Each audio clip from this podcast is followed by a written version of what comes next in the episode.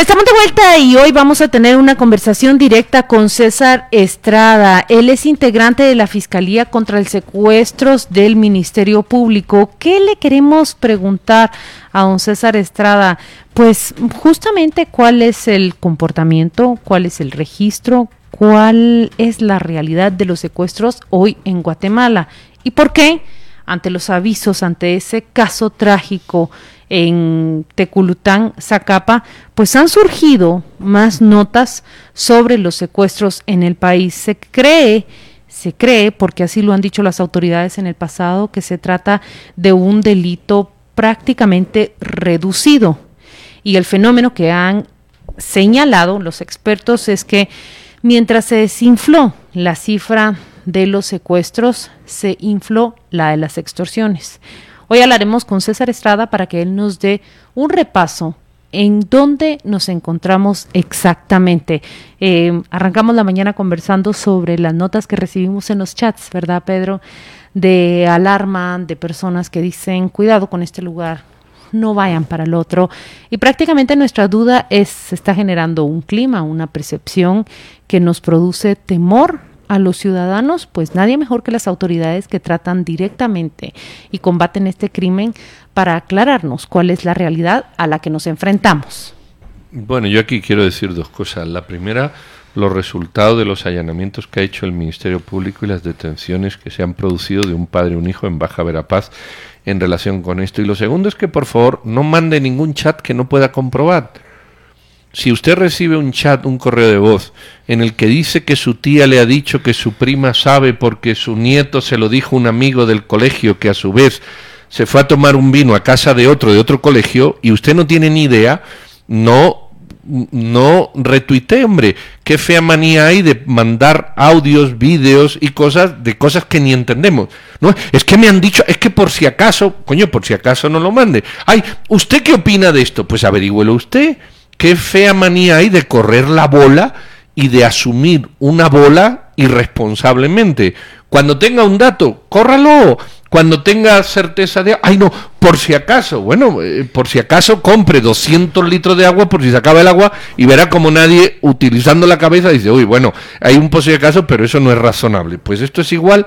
Yo creo que... Bueno, que en todo caso, que... nosotros hemos seguido una serie de noticias falsas, de rumores, en sí, las que nosotros trabajando hemos resaltado cuáles son las buenas prácticas para aplicar en los chats, en los grupos que integramos, para no difundir eh, temores eh, infundados. Infundados, esa es la palabra. Hay un caso real, ese fue el de Teculután, pero experimentamos cómo de un momento para otro se multiplican mensajes de alerta en los chats. Igual, queremos conocer concretamente la realidad del secuestro y es el integrante de esta fiscalía quien debe atendernos, pero me parece que no, no. ya no respondió el teléfono, ¿verdad? No, bueno, y si, si no, pues entonces si está el vocero de la policía, podemos hablar con el vocero de la policía que igual nos da algún dato en relación con este tema. Sí es cierto que ha habido en una zona muy específica del país, dos o tres secuestros que han terminado en asesinato. Sí es lamentable, sí conviene saber que esto ocurrió allí, sí hay que estar alerta en esa zona porque ahí debe de haber una estructura operando, todo eso es cierto, pero eh, no es cierto, eh, al igual que hay otros rumores que ven uno, ahí mire, en tal lugar am, am, dicen, dicen, dicen quién, que pasó esto, y, y uno... Eh, lo escucha y tiene muchas muchas irreflexiones, o sea, como que hay gente que se dedica a joder, pero el problema no es eso, el problema es los que replican la jodedera. Entonces eh, creo que hay que intentar ser responsable de, de, de lo que uno pone, lo que uno pone que tenga un sentido, decir, no, no, mira, eh, me lo ha dicho el vocero de la policía o me lo ha dicho... Tenemos tenemos directamente a Erwin Monroy, él es vocero de la Policía Nacional Civil. Muchas gracias por tomar esta llamada, Erwin Monroy.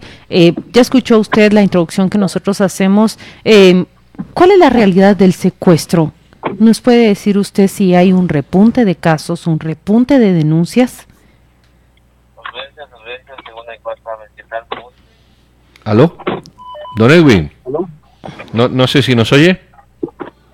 Buenos días, ¿aló? ¿Qué sí, tal? Buenos días. Escuchamos. Ahora le escuchamos un poquito lejos, pero le escuchamos. Le preguntaba a Claudia que cuál es la situación real en números en relación con los secuestros. Claro que sí, Policía Nacional Civil continúa trabajando en el mes de octubre, en lo que va del mes de octubre, pues han habido ciertas denuncias de supuestos casos de secuestro. Policía Nacional Civil ha atendido esas denuncias a través del Comando Antisecuestros y pues se está trabajando. Como pueden darse cuenta, esta mañana se realizan diligencias de allanamiento, inspección y registro en el área de Salamá, específicamente en San Miguel Chicaj. Eh, hasta este momento ya se reporta la captura de dos personas. Muchas gracias. La pregunta es, ¿hay un incremento en las denuncias de secuestro que recibe la Policía Nacional Civil? Policía Nacional Civil en el mes de octubre ha recibido tres denuncias de casos de eh, secuestro en los que ya se está trabajando. Tres casos de secuestros recibidos en los trece días que han transcurrido de octubre a nivel nacional, ¿verdad? Así es. ¿Usted nos puede comparar esa cifra con septiembre, por ejemplo, o nos puede hablar de un acumulado y un histórico durante el año? Efectivamente, en el mes de septiembre fue algo moderado, se tuvo una denuncia en la cual se trabajó, fue en la costa, en el área de la costa sur del país, se brindó asesoría a la familia y pues eh, la víctima fue rescatada sana y salva sin hacer eh, ningún tipo de pago a cambio de la liberación. En, en relación con, lo, con los secuestros, eh, si usted tuviera que trasladar una un nivel de preocupación a la ciudadanía, ¿qué diría? Es decir, solo se, ¿han comenzado a hacer los secuestros un problema en el que hay que prestar una atención especial a la ciudadanía? Al igual que se podría hablar de homicidio, de accidente de tránsito, de cualquier cosa, pero ceñido a los secuestros. ¿Es el secuestro o debe ser el secuestro una preocupación adicional del ciudadano en algún lugar, sea en la capital o sea en todo el país, o sea en Zacapa o sea en Jutiapa? Y Policía Nacional Civil está trabajando, no es una situación alarmante, es algo que se dio, si pueden darse cuenta, en el mes de septiembre fue un caso suscitado, en el mes de octubre han sido tres, eh, sin embargo hemos tenido una baja en comparación del año pasado. El año pasado se reportaron Eh, catorce casos uh, de secuestro. A nivel nacional, Erwin. A nivel nacional, exacto. Hasta el día de hoy, con los uh, casos sumados en lo que va de este mes, van nueve los casos eh, que han sido reportados en lo que va del año. Muy bien, muchas gracias. Son nueve casos comparados con los trece del año pasado. Obviamente estuvimos siete meses en una encerrona y no solo el secuestro, sino el resto de delitos observó un desplome dramático. Erwin Monroy, vocero de la Policía Nacional Civil, muchas gracias por atendernos. Nosotros nos despedimos de usted y le deseamos un feliz martes.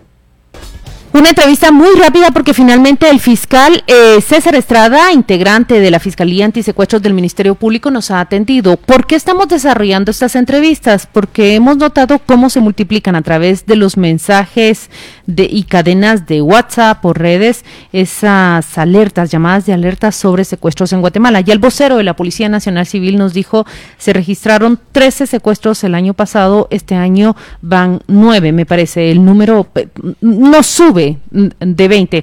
Hoy está el fiscal César Estrada acá con nosotros, muchas gracias y bienvenido, gracias por tomar esta entrevista. Fiscal, arrancamos con, con la pregunta inmediata, ¿incrementan los secuestros en Guatemala? ¿Cuál es el comportamiento que tiene el delito? Eh, sí, muy buenos días, eh, eh, les agradezco a ustedes la, la entrevista y la oportunidad que me dan. Eh, realmente, eh, por lo menos en este tiempo de, de pandemia que, que hemos vivido, Eh, la cantidad de secuestros que, o por lo menos la cantidad de denuncias que he ingresado han sido menores que las que tuvimos el año pasado. ¿Cuántas tuvo el año pasado y cuántas tiene en el dos mil veinte? Eh, el año pasado fueron aproximadamente con, eh, ciento setenta y cinco denuncias, más o uh-huh. menos. Uh-huh. Eh, ahorita llevamos eh, noventa. Uh-huh. Si la tendencia sigue igual, más o menos vamos a llegar como a unas eh, ciento diez. Entonces, más o menos como unas eh, setenta denuncias menos que el año pasado, aproximadamente. Eh, cabe destacar que dentro setenta de... denuncias, setenta denuncias menos en dos mil veinte versus dos mil diecinueve, nos está diciendo, fiscal. Es correcto. correcto. Eh, esos son los estimados, obviamente no hemos llegado uh-huh. a final de año. ¿Verdad? Claro, Pero claro, a estas alturas. Ajá. Entonces, eh, fiscal, ¿y cuál es, cuál diría usted que es la característica típica del secuestro que esté investigando su unidad? Eh, ¿A qué tipo de víctima está casos... afectando? Es mi pregunta. Perdone, lo último ya no se lo escuché. ¿A qué tipo de víctima está afectando? ¿Se tratan de bandas organizadas? ¿Se tratan de hechos circunstanciales? Eh, fíjese que es importante mencionar esto porque antaño, ustedes recordarán, eh, teníamos eh, estructuras sólidas de secuestro. Hablamos de eh, Pitágoras, Agosto Negro, Los Sierras, que eran estructuras sumamente sanguinarias. Eh, de un tiempo de para acá, más o menos unos diez o quince años, pues realmente eh, se ha trabajado muy orquestadamente, técnicamente y profesionalmente en el tratamiento del secuestro, de tal manera que en este momento le podría indicar que ya no tenemos esas estructuras criminales sólidas de antaño.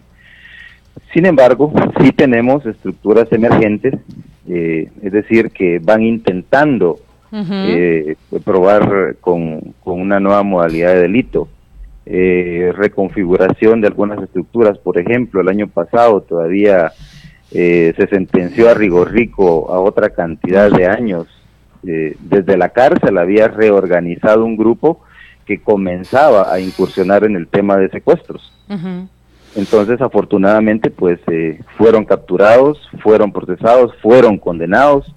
Y de este tipo de estructuras, que le llamamos emergentes, son de las que podemos hablar ahora, eh, que han tenido cierto recorrido eh, criminal, desde pequeños robos hasta algo más grande, para uh-huh. finalmente graduarse como secuestradores, que no es, digamos, un delito eh, fácil de cometer por los delincuentes. Exacto. También necesita cierta logística. Eh, no es como solo tener, digamos, un teléfono y, y realizar una extorsión. Hay una toda una logística, todo un equipo que se debe de tener y sobre todo una cabeza líder. De ese tiempo para acá también les puedo indicar que las víctimas hace muchos años eran grandes empresarios, grandes finqueros, eh, comerciantes. Uh-huh. Eh, y de para tiempo para acá, pues realmente la, la, la víctima, o sea, criminológicamente se, se ha... relativizado, es decir, eh, muchas de esas estructuras ya no ven ese perfil grande de, de uh-huh. digamos, económico de, de la víctima, sino simplemente aprovechan oportunidades cuando se tiene conocimiento de que una persona vendió eh, un terreno de cierta ah. cantidad, cuando, cuando se tiene conocimiento de cuentas bancarias, algo por el estilo. Hay una pregunta recurrente de los oyentes con criterio fiscal y... Estamos sobre el tiempo, pero le ruego una respuesta y una explicación. Ellos hablan sobre las alertas Alba Keneth, Claudina Velázquez, que repetidas veces vemos en redes sociales. Incluso una de las oyentes dice, se registra un mayor número que en el dos mil diecinueve. ¿Estas están relacionadas con el secuestro? Eh, realmente, bueno, las, las alertas Alba Keneth eh, las maneja, eh, eh, digamos, otra parte institucional del Ministerio uh-huh. Público. Sin embargo, eh, no, digamos, no le puedo decir si han aumentado o disminuido desde uh-huh. mi particular función. Eh, al, hemos tenido, sí, algunos casos, eh, pocos, donde inicia con una persona desaparecida y finalmente se convierte en un, en un secuestro. Uh-huh. Eh, um, tenemos experiencia en, en muchos casos donde eh, a veces la familia empieza a hacer publicaciones con números de teléfono en redes sociales o, o a través de otros medios, y yo siempre lo he dicho que no solo las personas buenas tenemos redes eh, sociales, eh, a, a los lugares donde también llega es a, hasta los delincuentes, a los centros de detención muchas veces, y empiezan a realizar una serie de llamadas eh, a, adjudicándose el secuestro de una persona cuando realmente no la tienen. Ahí es donde viene este trabajo eh, estratégico y técnico que realizamos uh-huh. a través del Ministerio Público, para poder determinar si realmente la persona está privada de la libertad con, con los supuestos victimarios y darles el, la asistencia victimológica um, a los familiares. Muy bien, muchas gracias al fiscal César Estrada por atender esta llamada y por explicarnos sobre el fenómeno de, de los secuestros. ¿Coincide usted con la explicación del vocero de la po- policía? Hay un declive en, en, en los secuestros en Guatemala. Una cosa es la percepción, otra cosa son los hechos y las cifras reales. Gracias, fiscal, por acompañarnos en, en esta mañana. Muchas gracias a ustedes. Pasen feliz día.